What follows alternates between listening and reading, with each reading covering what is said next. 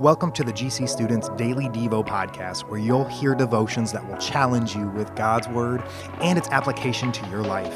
I'm your host, Dave Minster, and let's dive in. Have you ever just needed to hear the right words? I've been listening to a lot of Christian worship music lately. Like, I'm not always in the mood for it, but I, I kind of force myself to turn it on and listen to the words. There's a song out there that has these words: "You are for me, not against me. I am who you say I am." And it repeats these words over and over. "You are for me, not against me. I am who you say I am."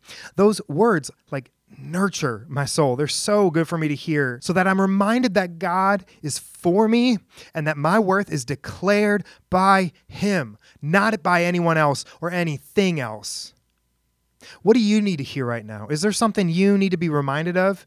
Maybe something you knew and now have forgotten, or maybe something you've never heard before but needed to hear so bad. In Matthew six nine, Jesus says, "This is how you should pray: Our Father in heaven." Jesus, as he tells his disciples and followers how to talk to God, starts out by calling God our Father in heaven. And as Jesus followers, this is so important.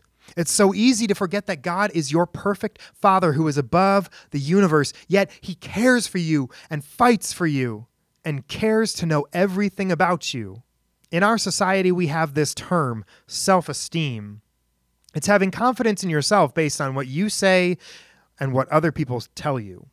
But this self-esteem system that we rely on is flawed, and I think you feel it too. I have a tendency to listen to my criticism louder than my compliments.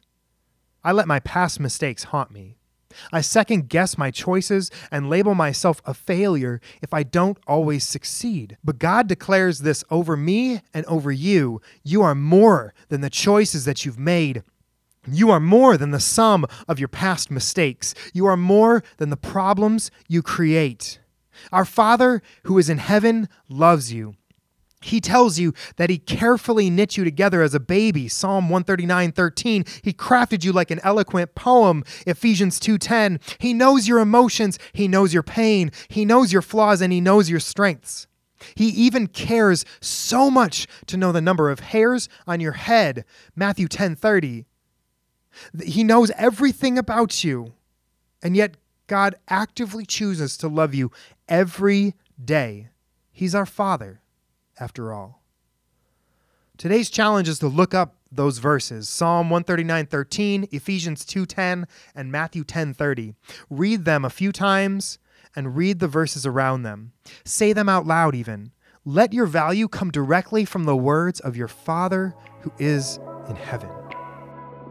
Thanks for spending some time with me today to be challenged by Jesus. It would be a huge help to this podcast if you subscribe to it and shared it with your friends. Thanks, you guys.